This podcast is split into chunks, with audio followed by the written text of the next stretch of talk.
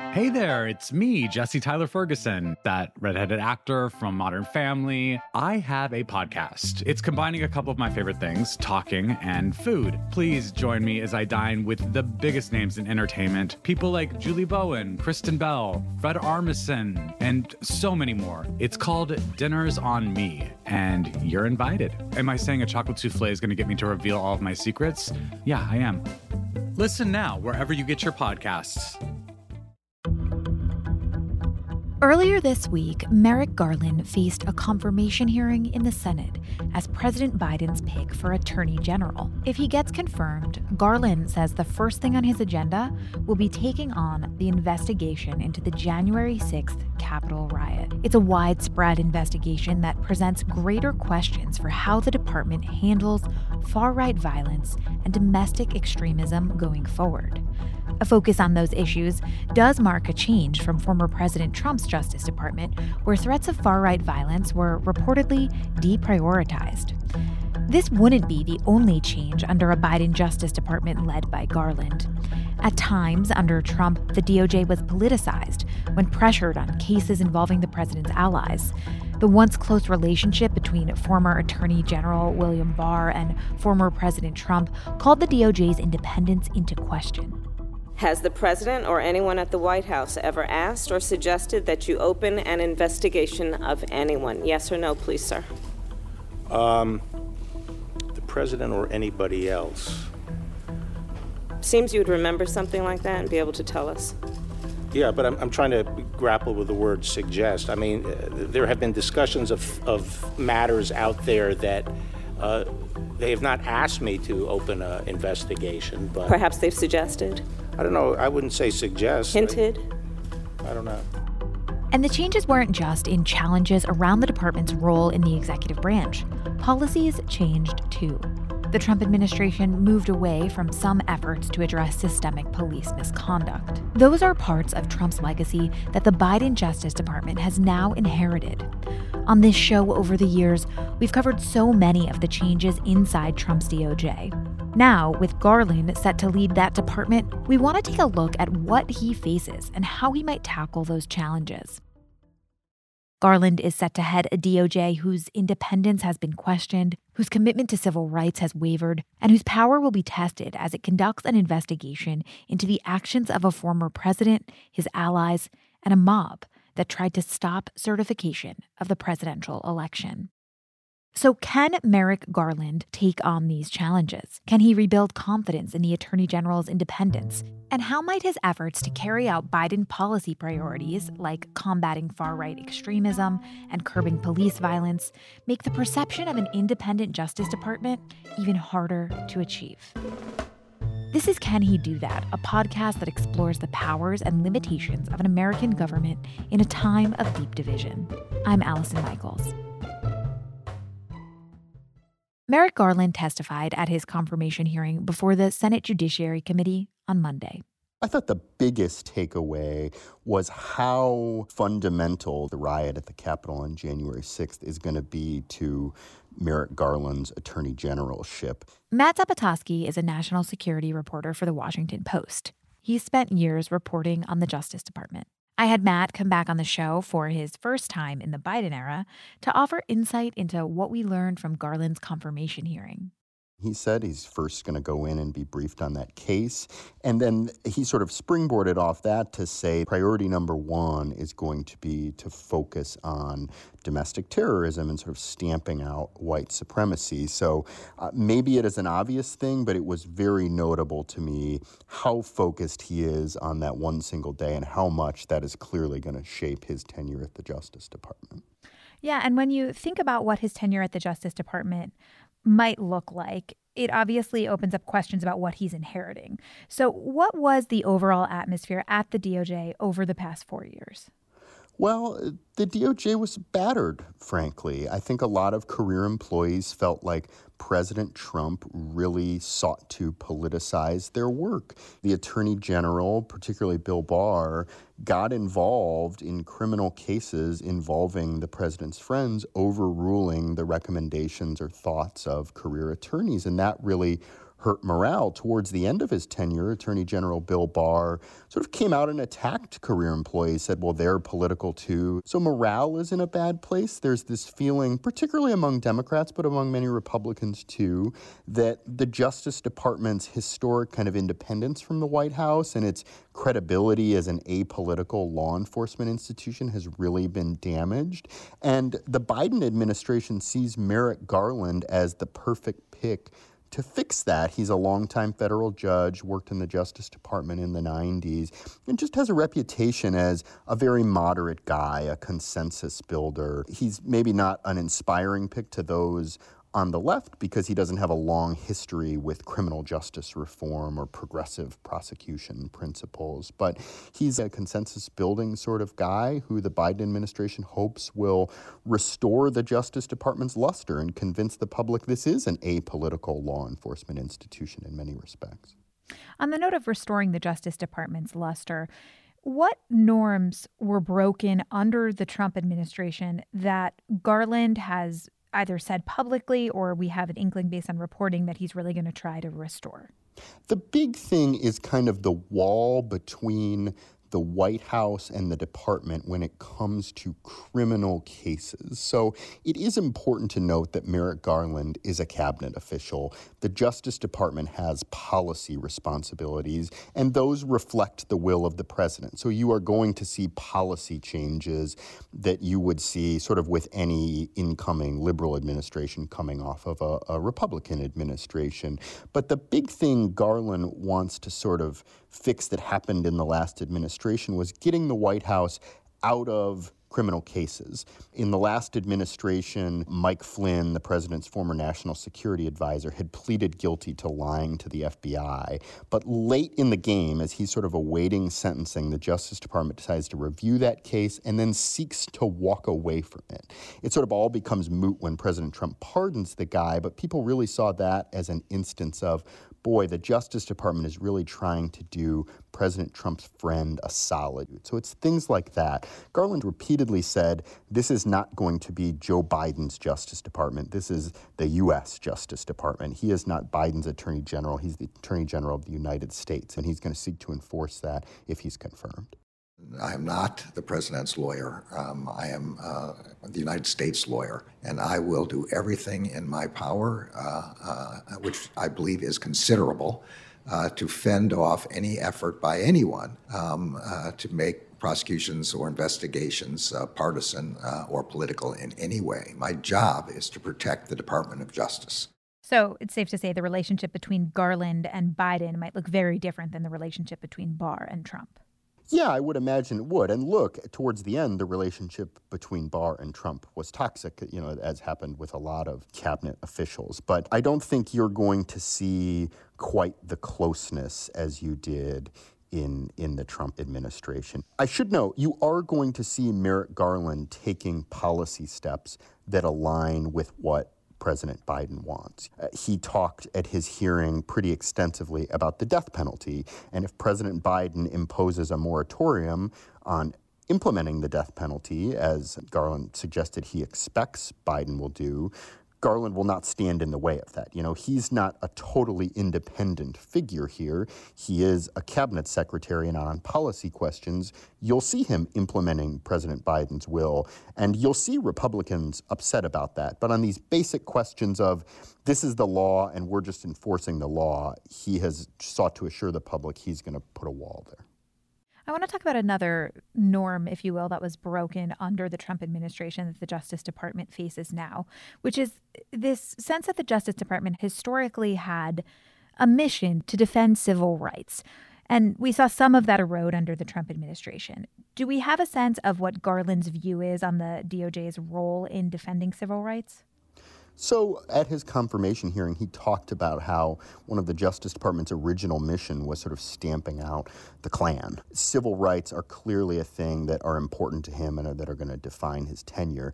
I would put this question kind of in the policy bucket. So, in most Republican administrations, the civil rights division becomes less of a priority, or its priorities just shift. You know, in the in the Trump administration, you saw the civil rights division focused a lot on religion religious liberties and, and, protecting the rights of people to practice their religion, it, it, sort of really upset people with steps it did or didn't take on, say, LGBTQ rights or voting rights.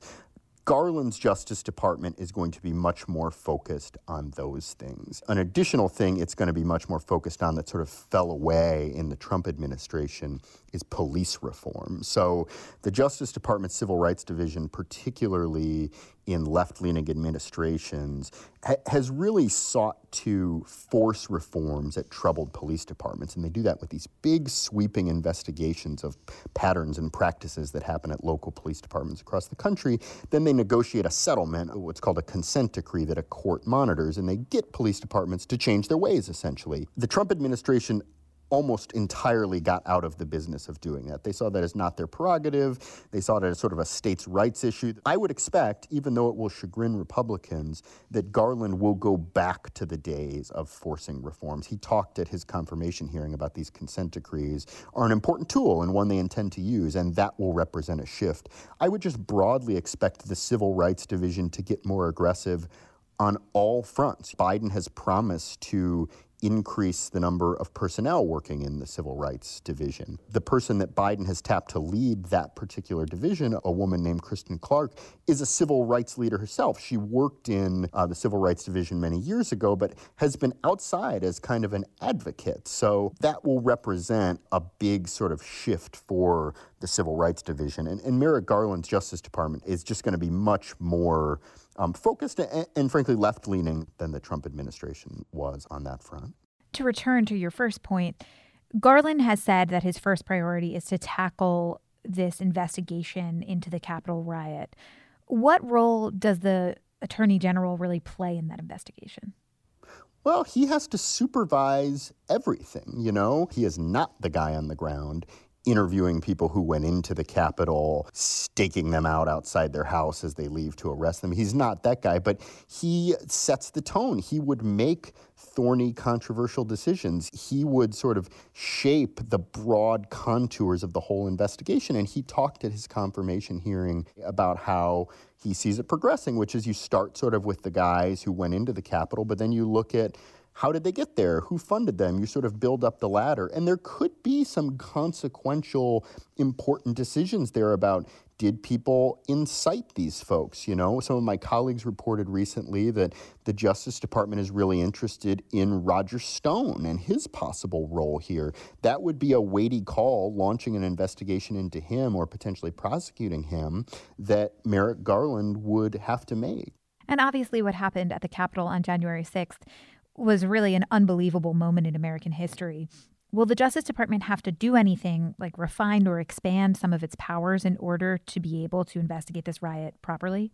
Yeah, so Merrick Garland talked about that, and he noted that look, the Justice Department has a history investigating domestic terrorism. And in fact, when he was last in the Justice Department, he supervised the prosecution of the, of the Oklahoma City bomber. He knows domestic terrorism, and he knows that there exist laws that the Justice Department has used in the past to investigate and prosecute that kind of thing. What he said is he needs to get briefed up on this case, though, and see if maybe Congress could pass some new laws, or the Justice Department could get some new tools or resources to investigate and prosecute, maybe not even just the folks who entered the Capitol, but this broader threat of white supremacy and domestic extremism. There are things that the Justice Department can do with international terrorists and non US citizens that it can't do with domestic terrorists. There is a sort of domestic terrorism definition on the books and the, the U.S. legal books, but there's no specific domestic terrorism charge. There are some people who would like to see something like that. There are others who want to see sort of more dramatic steps, which could be constitutionally thorny, having to do with watch listing possible domestic terrorists or, or white supremacists using some charges that we use for international terrorists, like providing material support to groups, could we develop a law that allows that for domestic terrorists? Those have sort of sticky legal ramifications and sticky First Amendment ramifications. But Merrick Garland sort of was suggesting he's open to hearing about this case and open to hearing about possible new laws. And after he get briefed, certainly the Justice Department could advocate for some new tools if it felt like that was necessary.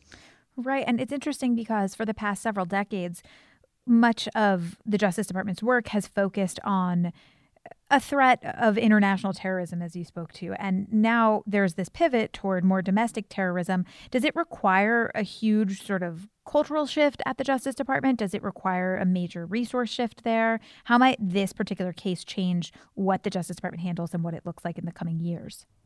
So Garland did stress that he is still concerned about international terrorism. I would I certainly wouldn't expect that to go away. In talking to sort of outside experts, former Justice Department officials, certainly I think we're seeing and there should be a cultural shift. For a long time in the FBI, the way to advance was to do international terrorism.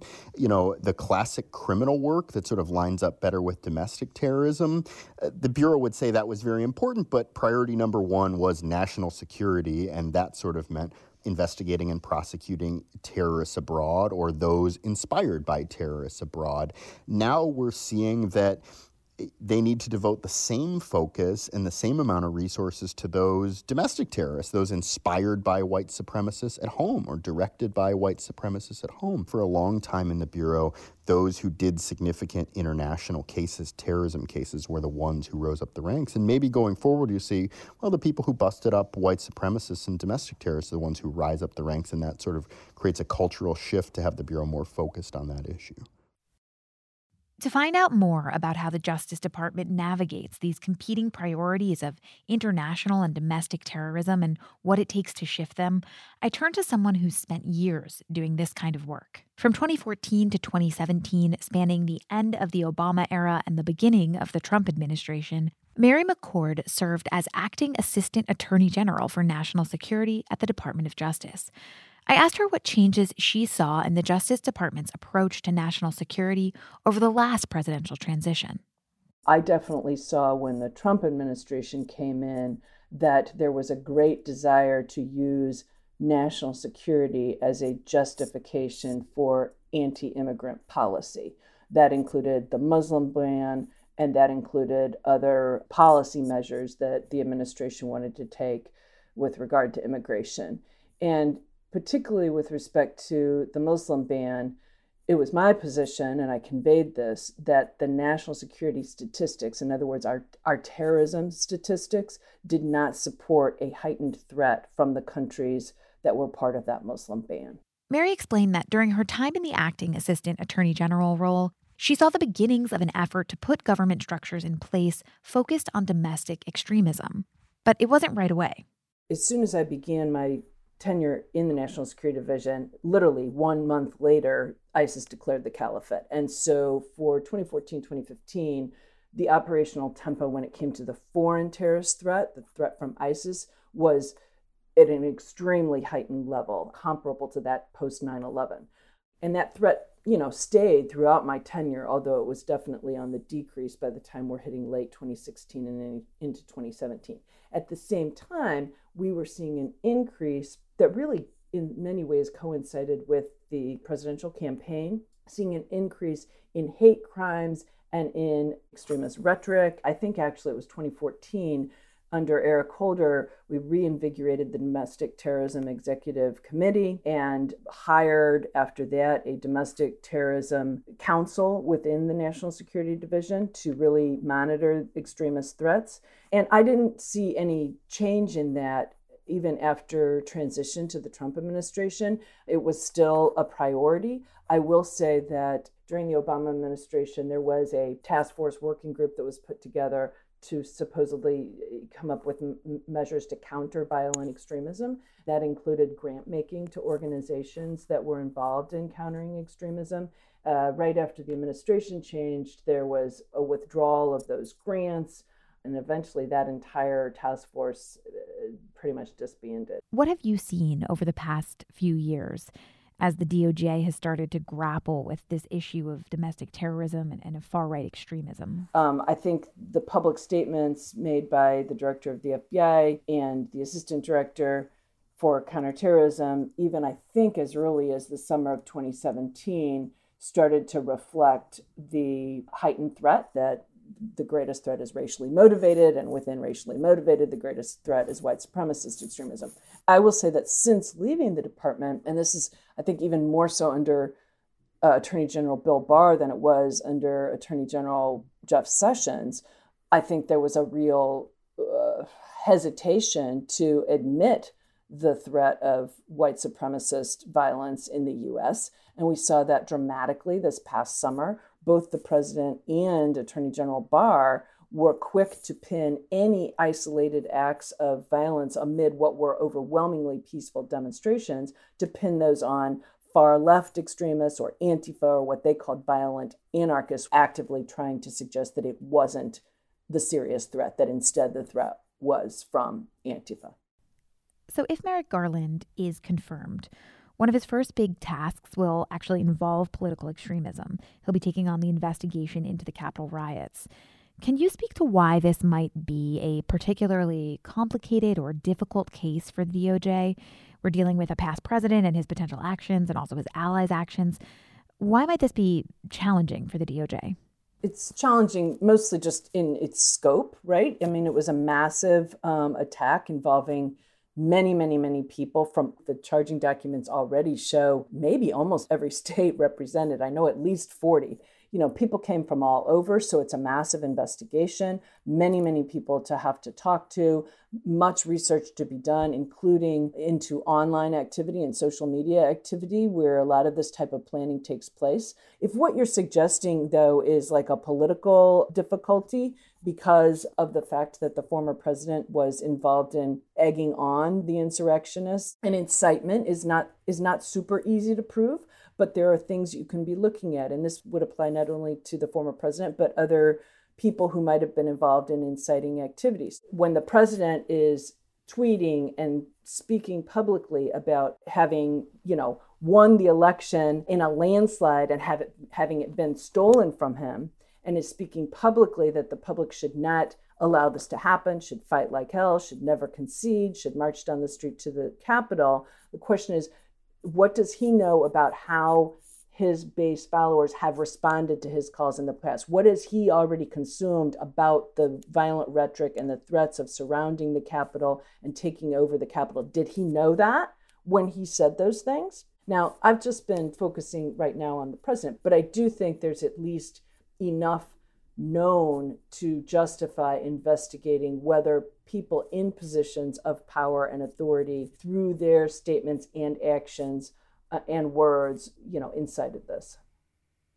Now earlier you mentioned that Attorney General William Barr sought to deprioritize some of the white supremacist violence and some of the investigations into that. Do you believe that the events we saw at the Capitol resulted from a failure of DOJ to prioritize some of this violence, some of this white supremacist and far right violence as a real threat? I, I don't think you can name any one single failure for the insurrection. I think that throughout the past administration, there was a very permissive environment for extremists on the far right. The, the statements coming out of leadership this whole past administration, but particularly the past year, gave them almost some sort of, in their minds, license to do the things that they were doing. But I wouldn't put this all on justice. I think it was a combination of total failures of leadership to condemn extremist violence from the top and then eh, that led, I think, at least some people in law enforcement and intelligence to downplay the threats that were known before January 6th. So then what changes do you, do you expect to see to how the department handles domestic extremism going forward? Well, I think Merrick Garland, you know, in his hearing the other day was very clear that this is a, a high priority. I think you'll see the department working with the White House and other players in the national security and public safety sphere. So that includes Department of Homeland Security and other departments and agencies that have a piece of this. I think you'll see them, you know, really trying to bring a whole of government approach to combating the threat. I think we're going to see more prioritization on prevention as opposed to, you know, just bringing prosecutions after the fact, because just like in international terrorism, we'd far prefer to thwart a violent act of terrorism than to prosecute afterwards after people have been killed. Now, I, I also think, and I think Judge Garland made this clear as well, that there's structural racism in all of our institutions right economic housing financial etc that need to be addressed and we can't ignore that because when we're talking about far right extremist violence a lot of it really comes down to white supremacist extremist violence which is supported throughout this country's history all right i want to ask you about one last thing Merrick Garland has also spoken to the fact that he wants to restore the independence of the Justice Department or the perception of independence of the Justice Department. If he hopes to do that, where does he start at this point? He referenced independence between uh, the White House and the Department of Justice and the, the need for the department not to be perceived of or actually be a tool that could be used by the president for political purposes. In modern history, there's always been policies that prohibited the sort of discussion about pending investigations and pending cases between the White House and the department, except in very narrow circumstances. And I think even though those policies still existed this past four years, we certainly saw degradations of those policies, I think, and certainly statements made not only by the president, but also by the former attorney general that would suggest that they weren't really being adhered to. Reversals in pending prosecutions, like the prosecution of Roger Stone and Michael Flynn. And that's really highly unusual and certainly appears to be politically influenced, whether in reality it was or was not. The appearance is so damaging to the department. With some of Garland's biggest priorities pretty clear, I went back to our reporter Matt one last time to find out what other changes we might see from Garland when he takes the reins at DOJ. So, we've talked a lot about what Merrick Garland's priorities might look like. Is there anything on his priority list that we haven't covered?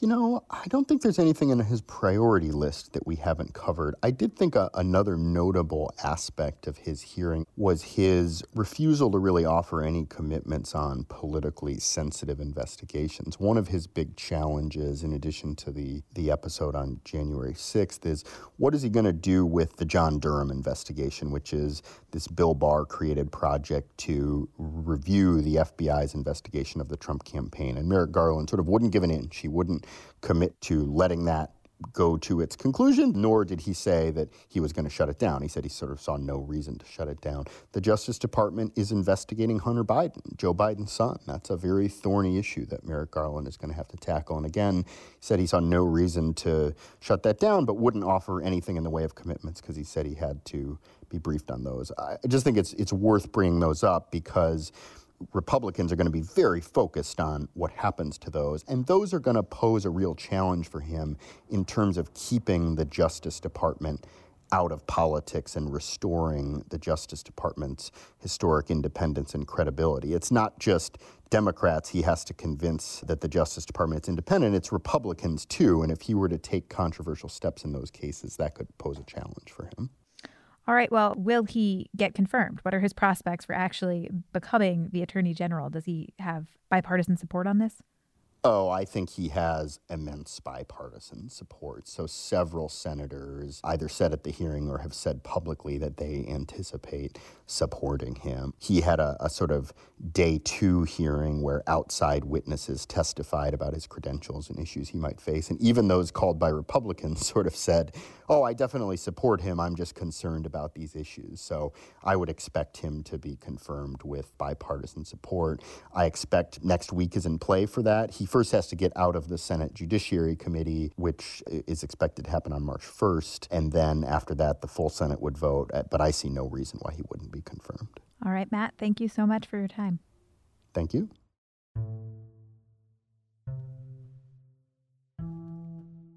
This has been another episode of Can He Do That? As always, leave us a review, tell a friend, post it on Twitter, do whatever you got to do to let somebody know that you like this show. It means a lot. And thanks so much for listening. Can He Do That is a team effort here at The Post. It's produced by Sharla Freeland and Arjun Singh with new logo art from Greg Manifold and theme music by Ted Muldoon.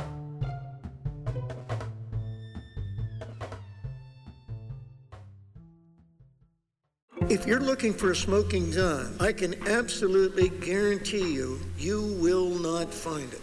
In October 2001, a series of letters filled with a deadly powder called anthrax were dropped into the U.S. mail system. What started as an unprecedented case turned into an unsettling mystery. Who sent these deadly letters? And why? From Campside Media and Sony Music Entertainment, I'm Josh Dean, and this is Cover Up Season 4 The Anthrax Threat. Available now.